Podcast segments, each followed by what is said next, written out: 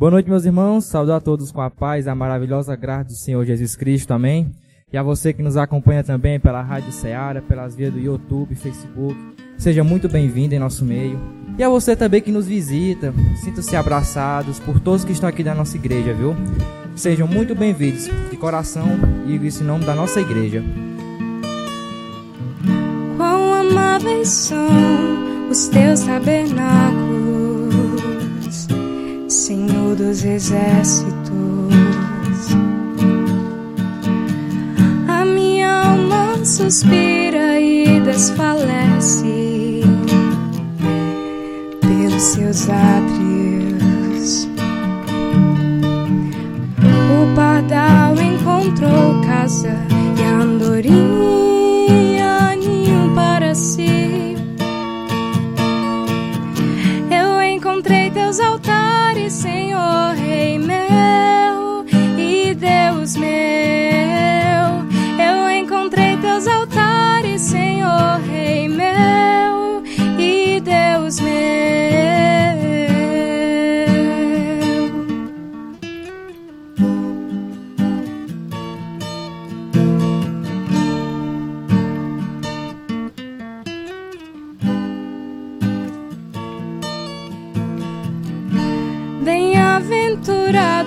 aqueles que habitam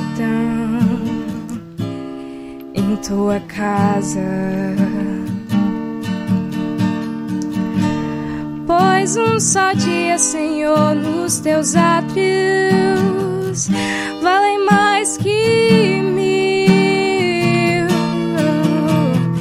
O pardal encontrou casa e a andorinha ninho para si. Teus altares, Senhor, Rei meu e Deus meu. Eu encontrei teus altares, Senhor, Rei meu e Deus meu. Muito obrigado, grupo de louvor, pelos cânticos entoados ao nosso Deus. Deus abençoe a vida de cada um. E agora eu quero chamar nosso pastor Guiberto, que vai expor a mensagem de hoje. Vamos orar pela vida do nosso irmão, que Deus possa ministrar a palavra em nossos corações. Oremos. Senhor, Deus de misericórdia, Pai, obrigado por este momento, pelo grupo de louvor, Senhor, do jeito que o Senhor vem usado em torno do ano passado e esse começo de ano, Pai. Abençoa a vida de cada um que vem se empenhado para servir em Teu reino nessa área, Senhor. Pai, muito obrigado pela vida do pastor Egberto, o obreiro que o Senhor escolheu para essa igreja. Obrigado por sua família que tem sido uma bênção em nosso meio, Pai. Agora, Senhor, aquieta nosso coração, abre nossa mente, nosso entendimento, Senhor, que cada palavra aqui seja guardada, mas principalmente praticada em nossas vidas, Senhor. Obrigado por tudo, em nome de Jesus Cristo. Amém. Saúde a todos com a graça, com a maravilhosa paz que emana da pessoa do nosso Senhor Jesus Cristo. Amém. Antes de irmos para a palavra, uh, só dar um aviso muito importante. É, nos dias 17 a 21 de fevereiro, nós teremos o acampamento uh, de carnaval, na verdade, o acampamento da família no período de carnaval lá em Pitombeiras, tá certo? Então está se aproximando já, já está faltando poucos dias, é de 17 a 21. Uh, ah, nessa oportunidade, o tema do acampamento é a igreja e os desafios para o futuro. Ah, lá o, quem vai estar ministrando a palavra nesses dias será o pastor James Golsen. E eu também estarei lá pregando a palavra juntamente com ele, debaixo desse tema, igreja e os desafios para o futuro. Não deixe de ir, porque eu vou ser o pregador, tá bom? Você já está acostumado a me ouvir aqui domingo e tudo, mas a palavra de Deus é viva e eficaz, Deus tem algo novo a falar por meio desses humildes servos aos nossos corações. Acho muito pertinente esse tema, a igreja e os desafios para o futuro. Há muita coisa que nós estaremos abordando lá. Correção aqui no ponto eletrônico é de 18 a 22, é isso? É 18 a 22 de uh, fevereiro. É uma começa no sábado, né? É isso mesmo. É 18 a 22. Começa no sábado, termina na quarta pela manhã, tá bom? Aí sábado, domingo, segunda e terça serão ah, as ministrações e no domingo pela manhã o retorno. ou na quarta pela manhã o retorno, dia 22. Então, é de 18 a 22. As inscrições são feitas com o irmão Toninho, a irmã Mariana, a irmã Amanda. Atenção para os, uh, as faixas etárias. Né? De 0 a 5 não paga nada, é isento. De 6 a 11 anos, 100 reais. De 12 acima, 130 reais. Isso é o preço promocional até o dia 10. 10 de fevereiro. Então, até 10 de fevereiro, é esses os valores. 6 a 11 anos, 100 reais. De 12 acima, 130 reais. Depois do dia 10, os valores são 120 e 150, tá bom? Então, até o dia 10, 100 reais para uh, faixa etária de 6 a 11 anos e de 12 anos acima, 130 reais. Participe. Lá vai ser um tempo de comunhão, edificação, louvor a Deus e uh, é um momento onde você pode estar se retirando para ter um tempo especificamente voltado para edificação na pessoa do nosso Deus por meio da santa palavra dele também. Ok? Então desafio toda a igreja, cada irmão, famílias a estarem lá no acampamento Pitombeiras de 18 a 22. Ah, também louvamos a Deus pelas vidas dos que estão conosco a partir de casa, pela internet ou pela Rádio Ceará, acompanhando pela Rádio Ceará. Convido todos a abrirem suas Bíblias para a Epístola aos Hebreus. Epístola aos Hebreus. A você que nos visita, você talvez não saiba das nossas programações de culto durante a semana, mas nas terças-feiras, às 19 horas, tem reunião de adolescentes, você que está nessa faixa etária da adolescência e está nos visitando, venha. Uh, Terça-feira, 19 horas. E os homens, tem o Ministério dos Homens também, com reuniões às 19 horas. Quarta-feira, 19 horas, nós temos culto de oração aqui na igreja. Ok? Uh, Quinta-feira é dia de reunião de mulheres, 19 horas. Vai ser aqui mesmo essa semana, irmã Denise, na casa. Na casa da nossa irmã Ana Cláudia, esposa do irmão Auristeles. Uh, será a reunião de mulheres, quinta-feira, às 19 horas, na residência da irmã Ana Cláudia. Tá bom? Sábado tem culto de jovens, também às 19 horas aqui. Você que está nessa faixa etária de jovens, venha estar conosco. E domingo pela manhã estará de volta a nossa escola bíblica dominical, às 9 horas. Não, aí eu não, eu não acredito. Os irmãos não entenderam. Domingo voltará a nossa escola bíblica dominical às 9 horas da manhã. Isso, é assim mesmo. Que bom que a nossa escola bíblica está voltando, tá bom? E domingo às 18h30 nós temos culto como esse que estamos prestando a Deus de louvor e adoração a Ele. Hebreus, capítulo de número 12, eu vou ler o versículo 1, 2 e 3. Ah. Hebreus capítulo 12, versículo 1, 2 e 3 diz assim: Portanto, também nós, visto que temos a rodear-nos tão grande nuvem de testemunhas, desembaraçando-nos de todo peso e de todo pecado que tenazmente nos assedia, corramos com perseverança a carreira que nos está proposta, olhando firmemente para o Autor e Consumador da fé, Jesus, o qual, em troca da alegria que lhe estava proposta, suportou a cruz, não fazendo caso da ignomínia e está assentado à destra do trono de Deus. Considerai, pois, atentamente aquele que suportou tamanha oposição dos pecadores contra si mesmo, para que não vos fatigueis, desmaiando em vossa alma. Vamos orar, vamos falar com Deus. Pai, muito obrigado, Senhor, por esse momento onde o Senhor nos permite estarmos aqui cultuando ao Senhor o Senhor que é o único Deus digno de honra, de glória, de todo louvor. Obrigado porque isso só é possível, porque o Senhor nos enviou o seu Filho Jesus Cristo, o autor e consumador da fé. E a nós, ó Pai, que já estamos nessa caminhada cristã, nessa maratona da vida cristã, que o Senhor nos ajude a seguirmos cada dia da nossa vida firmes, olhando firmemente para Jesus. Que o Senhor nos ajude, ó Pai, a, na vida, no caminhar da vida cristã, estarmos firmes, firmados na rocha do seu, que é o seu Filho Jesus Cristo. E se tem pessoas, ó Pai, ouvindo esta mensagem da Sua palavra, que ainda não conhecem a Jesus, que o Senhor possa gerar nos corações dessas pessoas arrependimento e fé, por meio do Seu Santo Espírito trabalhando nessas vidas. É o que eu lhe peço, em nome de Jesus Cristo. Amém e amém. O tema da mensagem de hoje é um olhar firme em Jesus.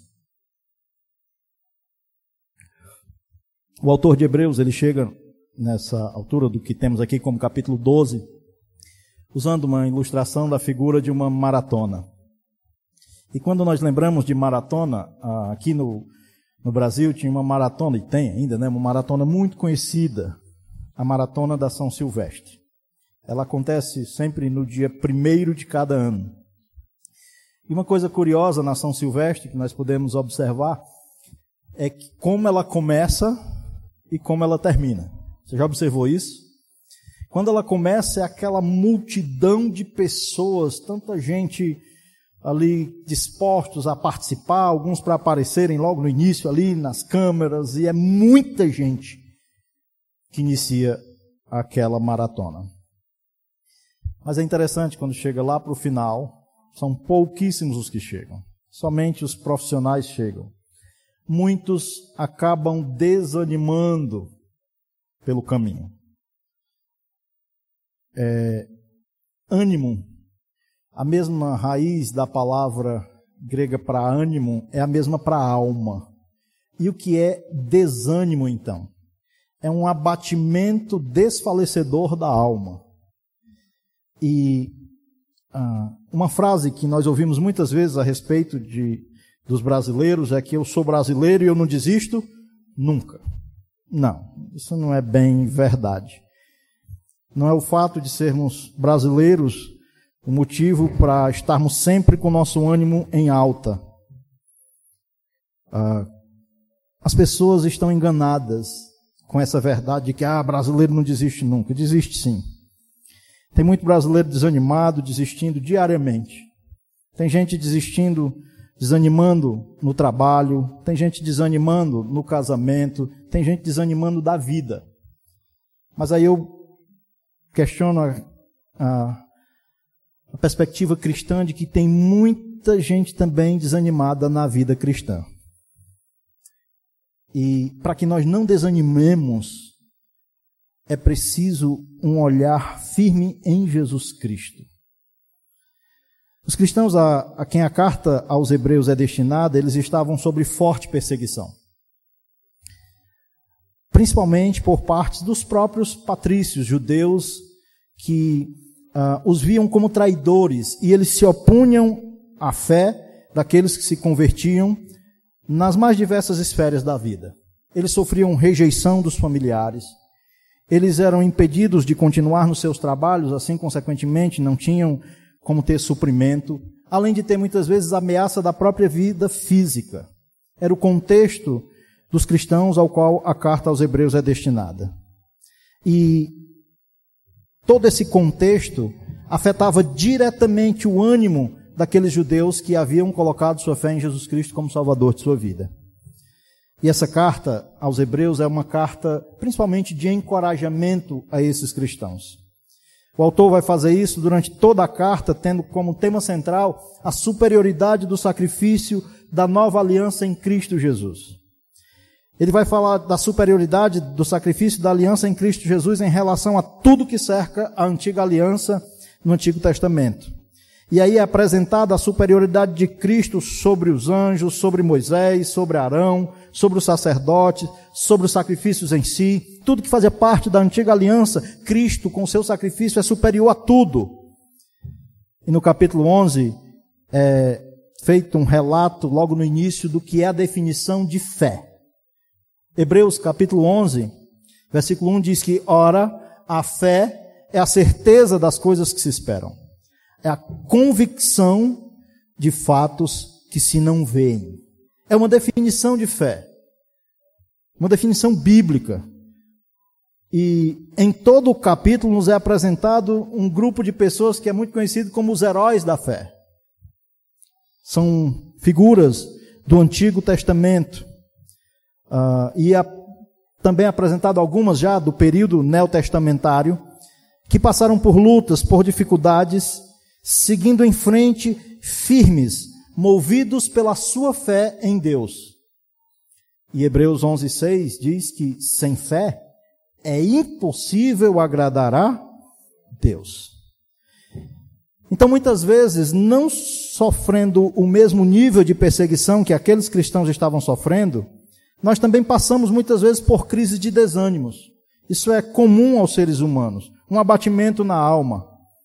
E o propósito nessa noite, com a palavra de Deus, através desse texto, é tentar nos ajustar na vida cristã com um olhar firme na pessoa do nosso Senhor Jesus Cristo.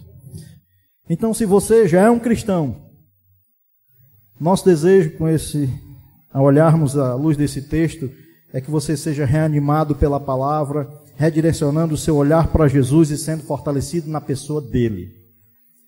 Porém, se você está aqui nessa noite, você não é um cristão. O nosso desejo é que você coloque o seu olhar em Jesus, reconhecendo a sua necessidade dele e crendo nele como Senhor e como Salvador da sua vida. Como não desanimar então na vida cristã, tendo como ah, público-alvo da carta aos Hebreus, os cristãos, como não desanimar na vida cristã? No texto aqui, nós ah, vemos um propósito de fortalecer o ânimo dos cristãos com três coisas. Nós somos, por meio desse texto, desafiados, nós somos orientados e nós somos alertados na corrida da vida cristã. Pegando essa ilustração do autor da carta aos Hebreus. Primeira coisa que nós somos desafiados aqui. Nós somos desafiados a perseverar na fé em Jesus. Olha o que ele diz. Portanto, também nós, visto que temos a rodear-nos de tão grande nuvem de testemunhas, desembaraçando-nos de todo o peso e do pecado que tenazmente nos assedia, corramos com perseverança a carreira que nos está proposta. Corramos com perseverança a carreira que nos está proposta. O autor, ele lança mão dessa figura, como eu disse, do corredor de uma maratona. O que o autor de Hebreus tem em mente, com certeza, era a maratona das Olimpíadas que os gregos realizavam e que repercutia por toda aquela região. E o autor lança mão dessa figura, ah, e ele começa o capítulo 12 com uma expressão portanto. E portanto, o que o autor de Hebreus quer com essa expressão é concluir uh, um raciocínio que ele vinha desenvolvendo anteriormente, para partir disso agora ele abordar o que ele vai falar nesses versículos. Qual era o raciocínio que ele vinha abordando? É que nós estamos cercados de uma grande nuvem de testemunhas. Ele diz, portanto, também nós, visto que temos a rodear-nos de tão grande nuvem de testemunhas. Quais eram essas testemunhas? todas as apresentadas no capítulo 11.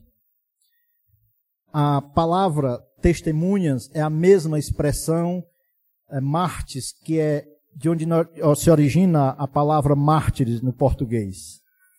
Eram pessoas que entregaram a vida obedecendo a Deus pela fé. Ele mostra no capítulo 11 uma lista, uma lista grande de homens, a começar ali por Abel, Enoque, Noé, Abraão, Isaac, Jacó, José, Moisés. Ele apresenta uma lista de pessoas, o qual Deus chama essas pessoas e elas vão entregar sua vida para viver pela fé, em obediência a esse Deus. Todos os relacionados nesse capítulo 11 testemunham que desde o Antigo Testamento a relação com Deus ou o relacionamento com Deus, a caminhada com Ele é uma caminhada pela fé. É uma pergunta que muitos fazem, né? Que como é? Salvação no Novo Testamento é pela fé. E no Antigo? Sempre o relacionamento com Deus foi baseado pela fé. A relação com Deus, a caminhada com Ele, ela é baseada num relacionamento de fé com esse Deus ou nesse Deus. E ela não é isenta de dor e nem de sofrimento. E conosco não é diferente. Por isso o autor da carta aos Hebreus ele diz assim: "Portanto, também nós, também nós os cristãos, também nós os que agora estamos debaixo da graça, também nós, nós também devemos caminhar pela fé e perseverar nessa fé na pessoa do Senhor Jesus Cristo. Só que essa caminhada ela não é isenta de sofrimento, como também sofreram os que viveram pela fé no Antigo Testamento. Se você ler o capítulo 11, você vai ver o quanto esses homens citados aqui foram desafiados na sua vida e sofreram uh, muitas coisas, passaram por muitas coisas, mas com a sua fé perseverante firme em Deus. E agora, ao olharmos para a pessoa de Cristo, aquele que realizou o sacrifício superior a tudo que estava apresentado no Antigo Testamento, não é diferente. A relação com Ele é pela fé e nós devemos caminhar, correr essa corrida que nos está proposta pela fé, pautados por uma fé viva na pessoa de Jesus Cristo, apesar das dificuldades. Como eu disse, o contexto no qual esses irmãos, ao qual a epístola é dirigida, era um contexto de muita perseguição. Mas Jesus já tinha alertado seus discípulos a respeito da vida de cristã, que não seria fácil. Abra sua Bíblia em Mateus capítulo 10. Mateus capítulo 10. As palavras de Jesus aos que tentariam seguir a ele. No capítulo 10, no versículo 34, diz o seguinte: Não pensei que vim, não penseis que vim trazer paz à terra. Eu não vim trazer paz, mas espada. Pois eu vim causar, causar divisão entre o homem e seu pai, entre a filha e sua mãe, entre a nora e sua sogra. Assim os inimigos do homem serão os de sua própria casa. Jesus nunca prometeu que seria uma vida de benesses, que não sofreríamos oposição. Ele fala que os inimigos do homem seriam os da sua própria casa. Era basicamente o que aqueles irmãos, ao qual a carta aos Hebreus é dirigida, estavam sofrendo. No capítulo 16 de Mateus, no versículo 24, Jesus diz assim: Então lhe disse Jesus a seus discípulos: Se alguém quer vir após mim, a si mesmo se negue. Tome a sua cruz e siga-me. João, capítulo 16, no versículo 33, o Senhor Jesus também disse que no mundo os cristãos, os seguidores deles, iriam passar por aflições, mas que eles tivessem bom ânimo. E olha aí a expressão ânimo, porque ele venceu o mundo. Jesus não prometeu que a vida cristã seriam flores. Ela tem seus desafios. Cuidado com falsos evangelhos. Porque a vida cristã tem sim lutas, a vida cristã tem sim dor, a vida cristã tem cruz. E como é que nós passamos por tudo isso ou vivemos tudo isso? Com uma fé perseverante na pessoa de Jesus Cristo. É isso que João, na sua primeira epístola, no capítulo 5, versículo 4, diz com relação às coisas as lutas que passamos no mundo, ele diz: Esta é a vitória que vence o mundo, a nossa fé. Então, para não desanimarmos, nós temos, somos desafiados primeiro a perseverar na fé em Jesus Cristo. Visto que temos já essa nuvem grande de testemunhas do Antigo Testamento apresentada. Mas como é que nós somos desafiados a perseverar na fé no Senhor Jesus Cristo? Tem uma segunda coisa dentro desse, desse aspecto aqui que é desvencilhando-se de tudo que nos atrapalha. Tudo que nos atrapalha. Olha o que diz lá no capítulo uh, ah, 12 da Epístola aos Hebreus. Olha como é que o autor segue dizendo: que visto que temos a nos rodear de tão grande nuvem de testemunha, desembaraçando-nos de todo o peso e do pecado que tenazmente nos assedia. Nós devemos nos desvencilhar de tudo que nos atrapalha, e duas coisas são mencionadas aqui: o peso e o pecado. E há uma relação entre essas duas coisas aqui. Com essas duas expressões, o, o autor parece que tem em mente tanto a ideia do sobrepeso de um corredor, que ele deveria se desvencilhar do próprio sobrepeso do corpo, quanto de alguns acessórios do corpo. Se a ilustração, a metáfora que ele está usando é de um maratonista, de um corredor, a ideia é, traz do que ele está falando aqui, esse desvencilhar-se de todo o peso e do pecado, é como um maratonista que, quando vai correr, precisa estar o mais leve possível para desempenhar bem a corrida, o qual ele está participando. E ele usa essas expressões de todo peso e o pecado são duas expressões muito ligadas, mas parece que com isso ele quer falar de que duas coisas nós precisamos estar atentos. É a ideia de tirar sobre si tudo que atrapalha uh, o maratonista na corrida que ele está participando. Então, primeiro, pensando nessa questão de sobrepeso, é a ideia de tirar os excessos. Tirar de si tudo que às vezes você até necessariamente não vê nas escrituras claramente como um pecado explícito, mas que não contribui para a caminhada cristã, para a vida cristã. São excessos que não contribuem nada e só trazem dificuldades para a caminhada. E aí você pode lembrar de coisas que você talvez tenha em mente, não, mas eu faço isso. Isso não é pecado, mas se não é necessariamente um pecado em si, explícito nas escrituras, mas se gera peso sobre a sua vida, você deve se desembaraçar. E a ideia dessa expressão é essa: é se desvencilhar disso, tirar de sobre si isso. E a ideia do pecado que é a ideia de práticas contrárias à palavra de Deus declaradas claramente, que apresentam-se como desobediências a Deus. É como um corredor que tira peças de si, ficando quase que nu, mas estando leve praticar sua corrida, sua maratona. Pecado que tenazmente nos assedia. Ah, Muita, muito se tem falado sobre essa questão do que é que significa esse pecado que tenazmente nos assedia. É o pecado que nos cerca perto, próximo, constantemente e com uma intensidade de constância. E envolve algumas coisas. O que talvez o autor quer trazer aqui é a ideia de tudo que envolve o pecado, a nossa própria natureza pecaminosa os agentes da tentação, o diabo, o mundo.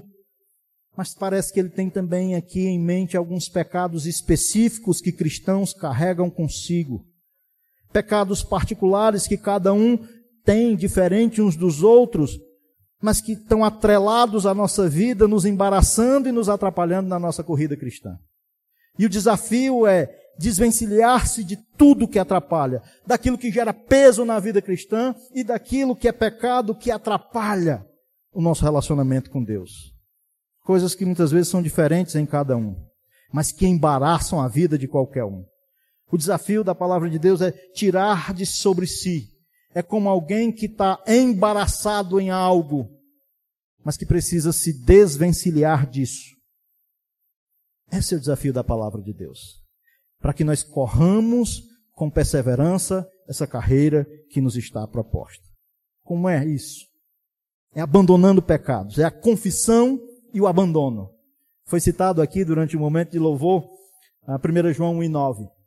Se você entende que você tem aqueles pecados que você sabe quais são, que estão atrelados à nossa vida e que são muito particulares, nosso, diferenciando de, de cada um, nós temos que confessar confessar os nossos pecados, porque se confessarmos os nossos pecados, Ele é fiel e justo para nos perdoar os pecados e nos purificar de toda injustiça. É lançar mão do perdão que é na pessoa de Cristo, no seu sacrifício que emana na cruz e que está pronto para aliviar toda e qualquer pessoa que se achegar confessando seus pecados.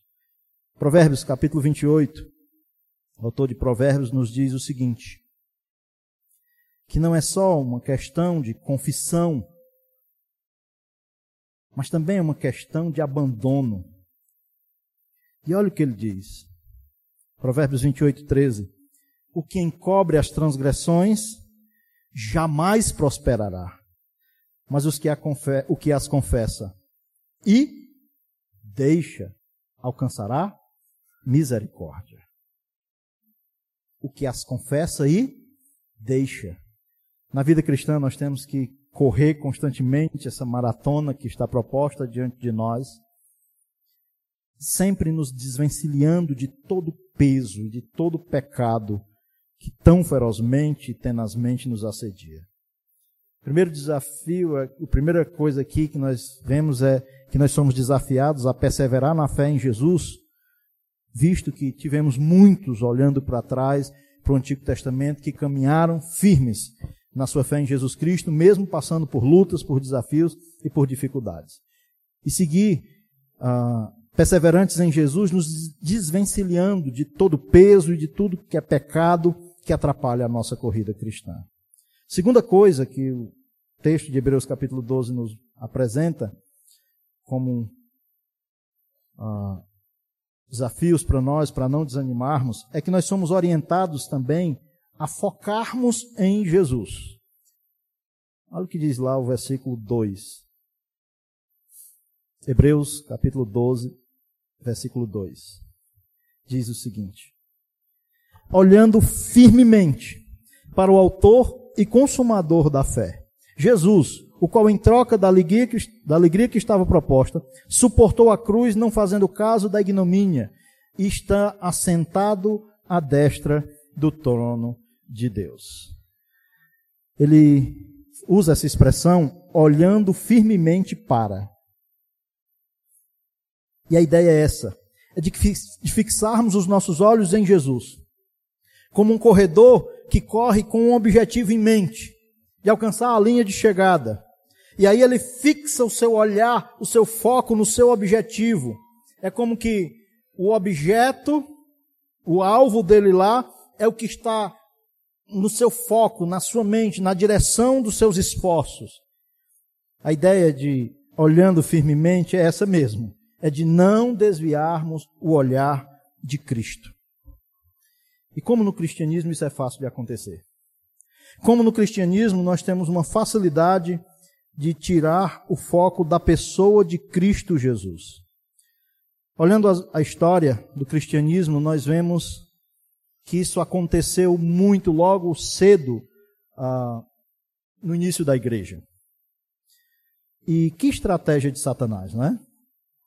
tirar o foco dos cristãos da pessoa de Cristo.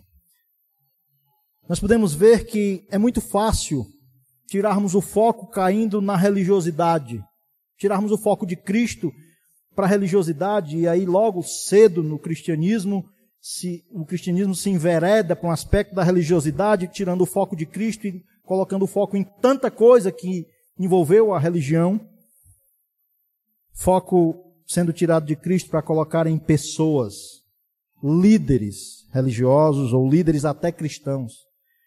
Tiramos o foco de Cristo com facilidade para colocarmos o foco em movimentos, em atividades, até em correntes teológicas, tirando o foco do que nós não deveríamos tirar, Cristo. E nós temos que ter cuidado com isso, meus irmãos. De olhar firmemente para Jesus por quê? O texto diz por quê. Porque ele é o autor e consumador da fé. O autor diz, olhando firmemente para o autor e consumador da fé, Jesus. Jesus, como autor, ele é o principal, ele é o primeiro. A fé se se principia nele, tanto na origem, sendo ele Deus, como também no exemplo, sendo ele o consumador da fé.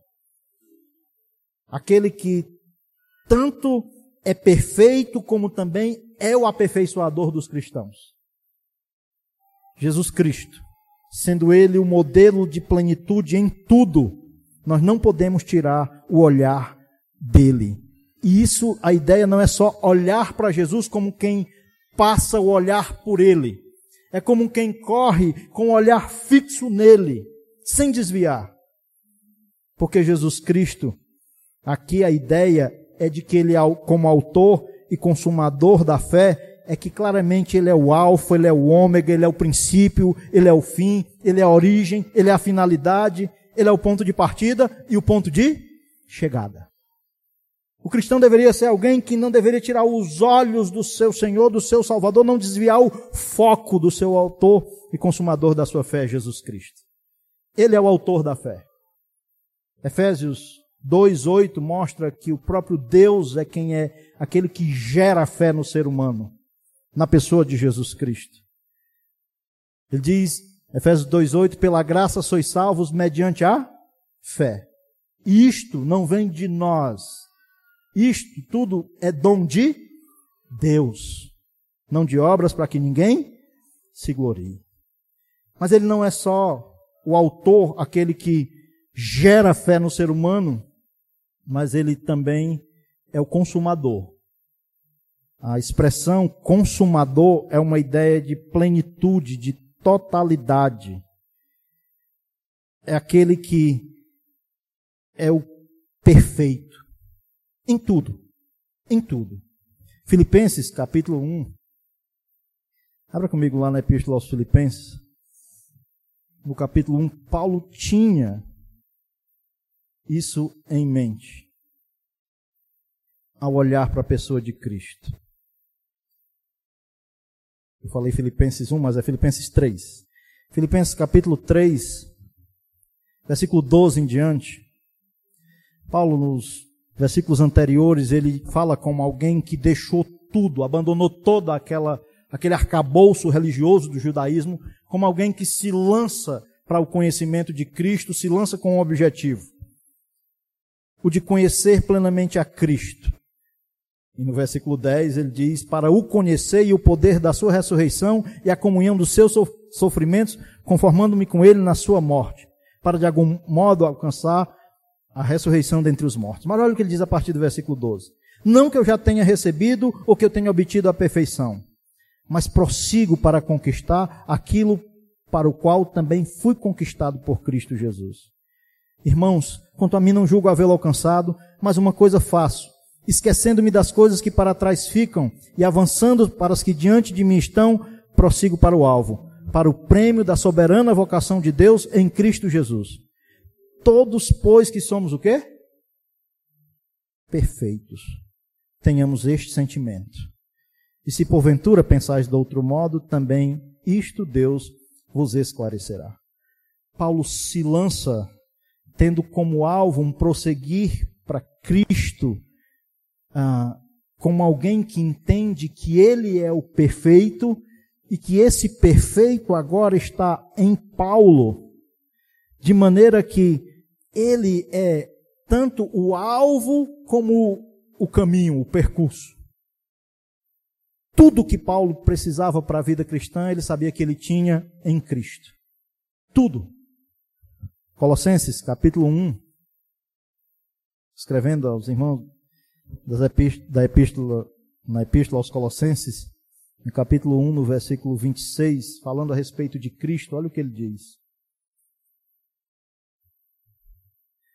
O mistério que estava oculto dos séculos e das gerações, agora, todavia, se manifestou aos seus santos, aos quais Deus quis dar a conhecer qual seja a riqueza da glória desse mistério entre os gentios, isto é, Cristo em vós, esperança da glória, o qual nós anunciamos advertindo a todo homem, ensinando a todo homem em toda sabedoria, a fim de apresentarmos todo homem o quê?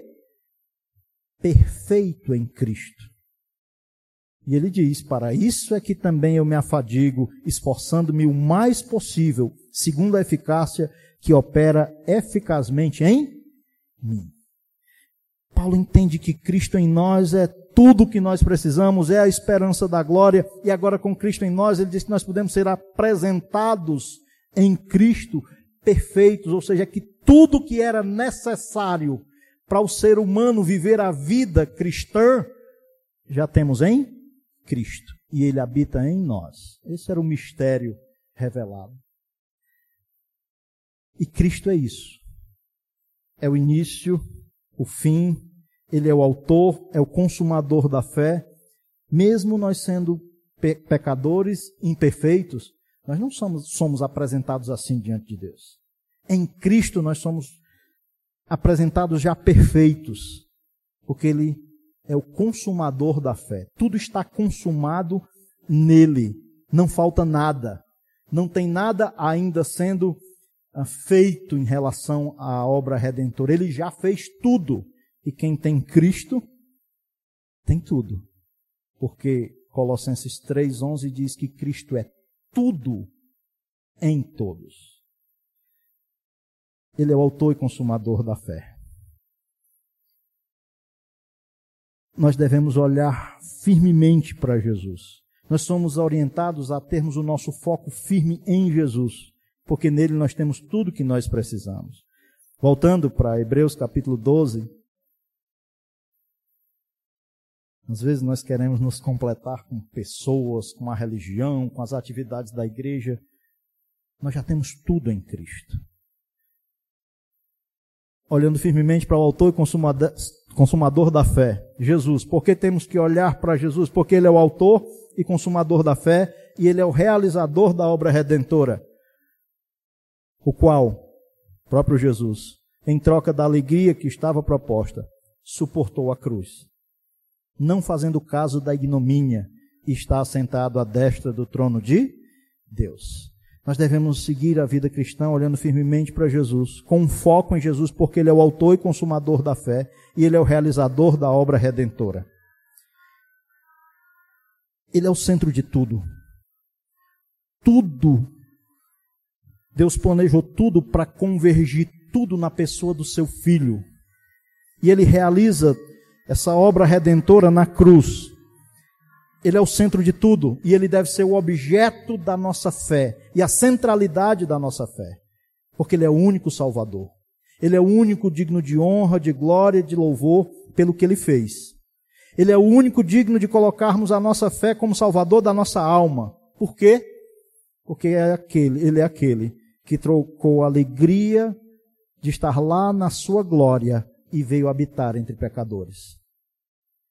Para realizar uma obra de salvação lá na cruz por, por esses pecadores. É isso que ele está falando, ele troca da alegria que lhe estava proposta. Ele estava no seu trono de glória, mas havia já determinado por Deus um plano redentor, o qual ele abre mão de estar lá e vem habitar conosco, conosco aqui, pecadores, para lá na cruz realizar a obra redentora de salvação. Por, devemos uh, ter o nosso foco em Cristo, porque Ele é autor e consumador da fé, e Ele é realizador da obra redentora, porque Ele é aquele que não fez caso da vergonha da cruz para redimir pecadores como nós. Jesus Cristo, lá naquela cruz, sofreu todo, toda a condenação que o ser humano merecia foi colocada sobre ele. Por meio do seu sacrifício, ele redime o ser humano. Ele não fez caso da vergonha de ir até a cruz, morrer no meu e no seu lugar. Ele morreu para nos dar vida e ele ressuscitou. Ele é aquele que agora está sentado à destra do trono de Deus. Glorioso, sim, que é o que diz no final do versículo 2. Ele não fez caso da ignomínia e está sentado à destra do trono de Deus. O autor de Hebreus traz aqui a pessoa do nosso Senhor Jesus Cristo antes de vir a essa terra, glorioso, que não fez caso da alegria que estava proposta. Ele mo mostra aquele que uh, não fez caso da ignomínia, suportando ali a morte de cruz, passando a vergonha da cruz, e ele fala do Cristo glorioso depois da cruz, morto, ressurreto e voltando para a destra de Deus, para estar sentado à destra de Deus. É a mesma coisa que o apóstolo Paulo expõe lá em Filipenses capítulo 2. Por que devemos, então, termos o foco em Jesus? É porque Ele é que é o realizador da obra redentora e único digno de honra, de glória e de louvor, que veio a essa terra. E Filipenses 2, 5 diz: tende em vós o mesmo sentimento que houve também em Cristo Jesus. Pois ele, subsistindo em forma de Deus, não julgou como usurpação o ser igual a Deus. Antes a si mesmo se esvaziou, assumindo a forma de servo, tornando-se em semelhança de homens, e reconhecido em figura humana. A si mesmo se humilhou, tornando-se obediente até a morte e morte de cruz, pelo que também Deus o exaltou soberana e lhe deu o nome que está acima de todo nome, para que as ao nome de Jesus se dobre todo o joelho, no céu, na terra e debaixo da terra, e toda língua confesse que Jesus Cristo é o Senhor, para a glória de Deus, Pai. O nosso foco deve estar na pessoa de Cristo, porque Ele é o realizador da obra redentora, aquele que a, deixou a sua glória, veio na terra e lá na cruz sofreu a condenação que nós, os pecadores, merecíamos, morrendo naquela cruz para nos dar vida, mas ele ressuscitou está glorioso, no seu trono de glória, sentado à destra de Deus. É por isso que o autor, Paulo, o autor da Epístola aos Romanos, escrevendo a sua defesa do, do Evangelho de Cristo, no capítulo 11, versículo 36, ele diz: Porque dele, por meio dele e para ele são todas as coisas. A ele, pois, a glória eternamente. Amém. Nosso foco tem que estar em Jesus. Ele é o autor e consumador da fé. Ele é o único Salvador. E o nosso olhar deve estar firme nele. Na caminhada cristã não devemos desviar as atenções, o olhar, mesmo em meio a tantas coisas, até sedutoras, aparentemente boas, que cercam o cristianismo. Mas devemos estar com o olhar firmes em, em Jesus Cristo, nessa corrida da vida cristã.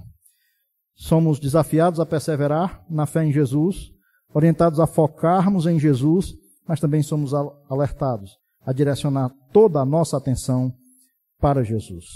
Olha o que diz o versículo 3.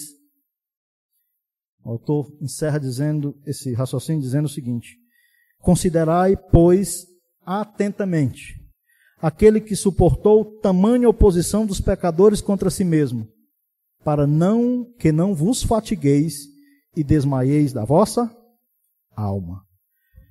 Considerai atentamente a ideia do autor aqui é essa, é de alguém que pense sobre, reflita sobre, pondere sobre, é voltar a atenção aqui totalmente para Cristo, atentamente. Considere, pense e fique atento naquele que suportou tamanha oposição pelos pecadores. Ele tinha falado no capítulo 11 o quanto muitos tinham sofrido ah, vencendo as lutas e tudo, firmados na fé. Agora ele vai apresentar Cristo como sendo aquele modelo perfeito. Analise, olhe, atente, porque se fomos orientados a olhar para o que Cristo fez, agora nós somos alertados a colocar toda a atenção da nossa vida em Jesus Cristo, entendendo tudo que ele passou, tudo que ele suportou na sua vida aqui na terra. E ele suportou oposição dos pecadores contra ele. O que o autor de Hebreus está fazendo é encorajando aqueles irmãos que estavam passando por lutas, por perseguição, por oposição, tendo como foco da atenção deles tudo o que Cristo passou enquanto viveu aqui nessa terra. Ele é um modelo perfeito.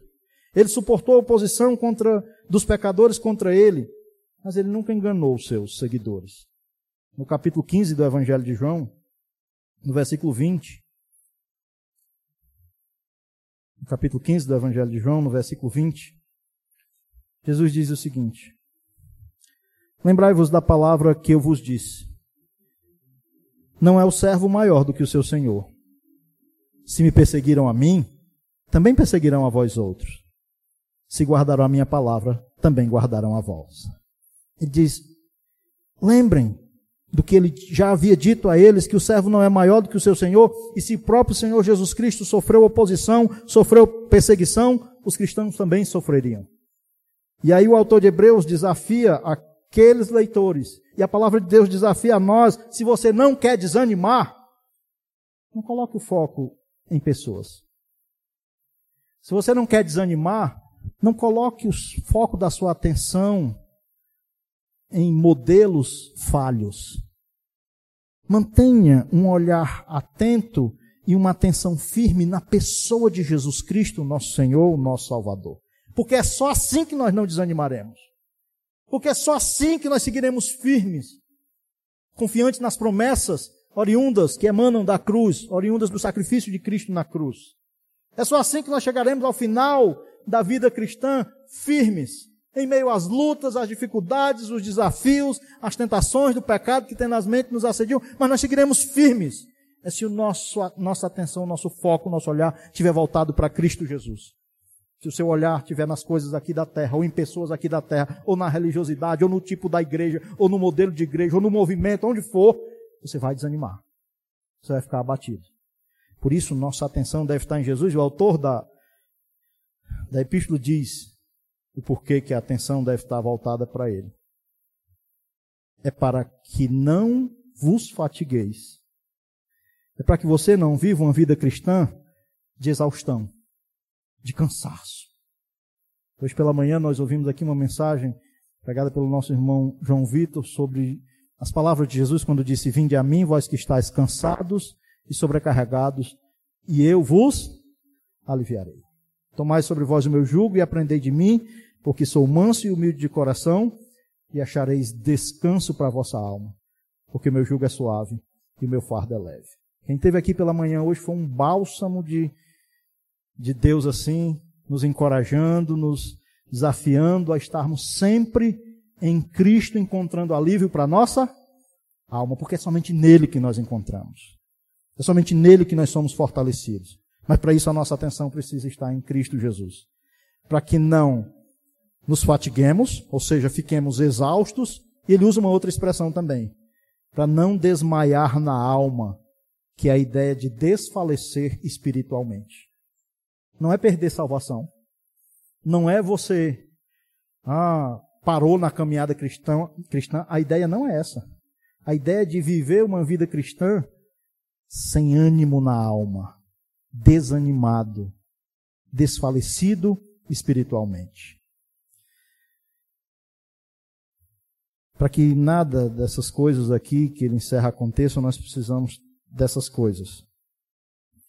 Perseverar na fé em Jesus Cristo. Colocarmos o foco da nossa vida na pessoa de Cristo, Ele é o autor e consumador da fé. Ele é o realizador da obra redentora, Ele é a razão pelo qual nós estamos aqui. Se nós estamos aqui hoje, reunidos como um grupo de pessoas cultuando a Deus, só estamos fazendo isso porque Ele, lá naquela cruz, realizou uma obra redentora que trouxe salvação para pecadores como nós. Nós somos alertados a direcionar nossa atenção para Jesus. De forma prática, algumas aplicações para a nossa vida. Se há uma estratégia de Satanás muito clara na história, tirando do cristianismo muitas vezes o foco dos cristãos da pessoa de Cristo, o que tem desviado o seu olhar, o seu foco? O que tem tirado você de olhar para a pessoa de Cristo, tendo Ele como ah, aquele que é o seu tudo? Porque na verdade, na verdade, se é dele que realmente nós precisamos, se é Ele o único Salvador da nossa vida, o nosso foco deve ser Ele. O nosso olhar deve ser voltado para a pessoa de Jesus Cristo. A pergunta é: isso tem acontecido? Isso tem sido uma realidade na nossa vida? Talvez nós Muitos cristãos, ou muitas vezes, estamos desanimados por isso, porque nós perdemos o foco. E o que nós precisamos fazer é como que alguém que tem uma miopia, eu enxergo. Mas eu vejo aqui que tem um grupo de pessoas sem óculos, eu não tenho nitidez. Quando eu ponho o óculos, dá para me ver quem é quem, de cada um. E a questão é: será se que na vida cristã você não tem estado desanimado porque você perdeu o foco do olhar para Jesus, do perseverar firme na fé em Cristo Jesus, de colocar sua atenção na pessoa de Jesus Cristo, aquele que é o autor e consumador da fé, para que você seja recobrado o seu ânimo para seguir a vida cristã até o dia que ele voltar para nos buscar ou que nós formos encontrar com ele. Mas também talvez tem pessoas aqui que não colocaram ainda a sua fé salvífica na pessoa de Jesus Cristo. E saiba que ele, ele é o autor e consumador da fé, que ele trocou a alegria que estava proposta de estar lá junto do Pai, na sua, no seu trono de glória, sentado e veio aqui na terra, não somente habitar com pecadores, mas lá na cruz realizar uma obra redentora de salvação em prol de pecadores. E se você não colocar sua fé em Jesus Cristo, você não está nessa corrida da vida cristã. E você não encontrará no final da sua vida a pessoa de Jesus Cristo. O que aguarda para aquele que não colocou sua fé em Jesus é a condenação, é o estar separado eternamente de Deus. Mas há uma graciosidade na pessoa de Cristo, de que ele não somente é o, o autor e consumador da fé, mas é aquele que realizou a obra redentora e graciosamente ele salva todo aquele que se arrepender da sua condição de pecador e colocar sua fé nele colocando toda a sua confiança de salvação na pessoa do único que pode salvar, Jesus Cristo. Não é numa religião, não é num sistema de religioso de regras, é numa pessoa.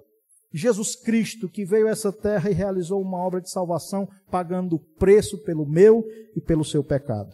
Mas se você ainda não creu unicamente nele para ser salvo, você não, no final da vida, não o encontrará para morar eternamente com ele.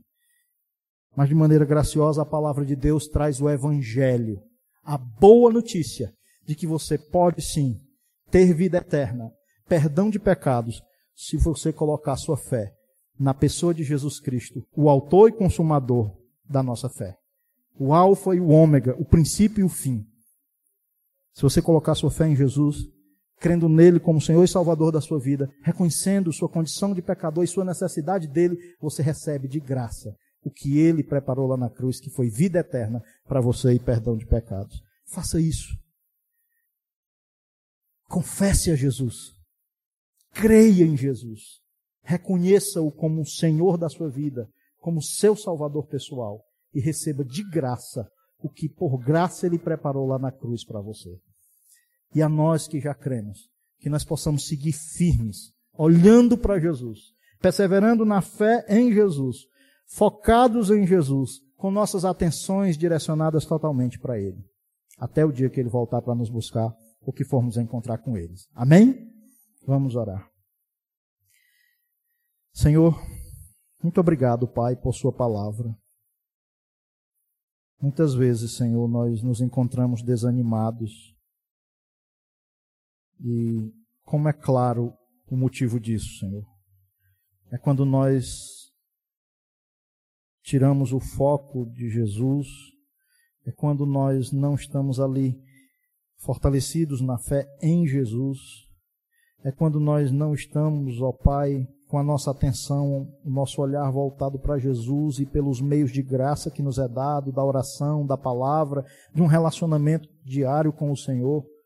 Por isso, ó Pai, em nome de Jesus, gere em nós, nesta geração, uma geração de cristãos que são redirecionados as atenções para o autor e consumador da nossa fé, o Senhor Jesus Cristo tendo Ele como princípio de primazia em tudo na nossa vida e também como finalidade de propósito e de vida, o glorificar ao Senhor através da pessoa do Senhor Jesus Cristo. Ah, Senhor, nos ajude, nos ajude ao olharmos para Jesus, que nós possamos cada dia mais ser moldados pelo Senhor de glória em glória ao caráter de Cristo, para que seu nome seja glorificado através da nossa vida. Mas, Senhor, se tem vidas aqui ou que estão nos escutando que ainda não conhecem a Jesus como seu Salvador pessoal, que ainda não tiveram a sua fé colocada e depositada unicamente em Jesus como Salvador. Ah, Senhor, por meio do seu Espírito Santo, convença essa pessoa do pecado, da justiça e do juízo, para que este não parta dessa vida, Senhor, sem ter a tão graciosa salvação que emana da cruz de Cristo. Por isso, Senhor, em nome de Jesus, gere fé genuína e verdadeira em pessoas, para que sejam salvos, com a fé sendo colocada na pessoa de Cristo Jesus. Enquanto a igreja ainda ora, continue em oração, eu queria perguntar se tem alguém aqui nessa noite que foi tocado pelo Espírito Santo de Deus e deseja publicamente confessar a Jesus nessa noite. Se você deseja fazer isso, onde você está, fique de pé. Você está simplesmente publicamente declarando a sua fé unicamente na pessoa de Jesus como Salvador. Se você deseja fazer isso, se o Espírito Santo está falando ao seu coração e você deseja fazer isso nessa noite, não parta dessa vida sem ter colocado sua fé em Jesus. E hoje, graciosamente, o Evangelho é pregado e anunciado. Alguém deseja fazer isso nessa noite? Senão, nós continuaremos aqui em oração, concluindo esse momento. Muito obrigado, Pai, pelo privilégio de pregarmos o Evangelho. O Evangelho de Cristo como único Salvador. Senhor, que muitos, muitos, ainda na nossa cidade, na nossa região, possam ser convencidos dessa verdade, de que somente o Senhor Jesus Cristo é quem salva pecadores. que muitos reconheçam sua condição de perdidos e reconheçam a Cristo como Senhor e Salvador. Quanto a nós, nos ajude, Senhor, a mantermos o nosso foco em Cristo, olhando firmemente para Ele como autor e consumador da fé. Que isso nos anime, que isso gere em nós um ânimo para seguirmos em frente, diante dos desafios e das tentações da vida e das lutas da vida. É o que nós lhe pedimos em nome de Jesus. Amém e amém. Uma ótima noite, um bom descanso. Deus abençoe a semana de cada um. E nós vamos nos vendo, se Deus nos permitir.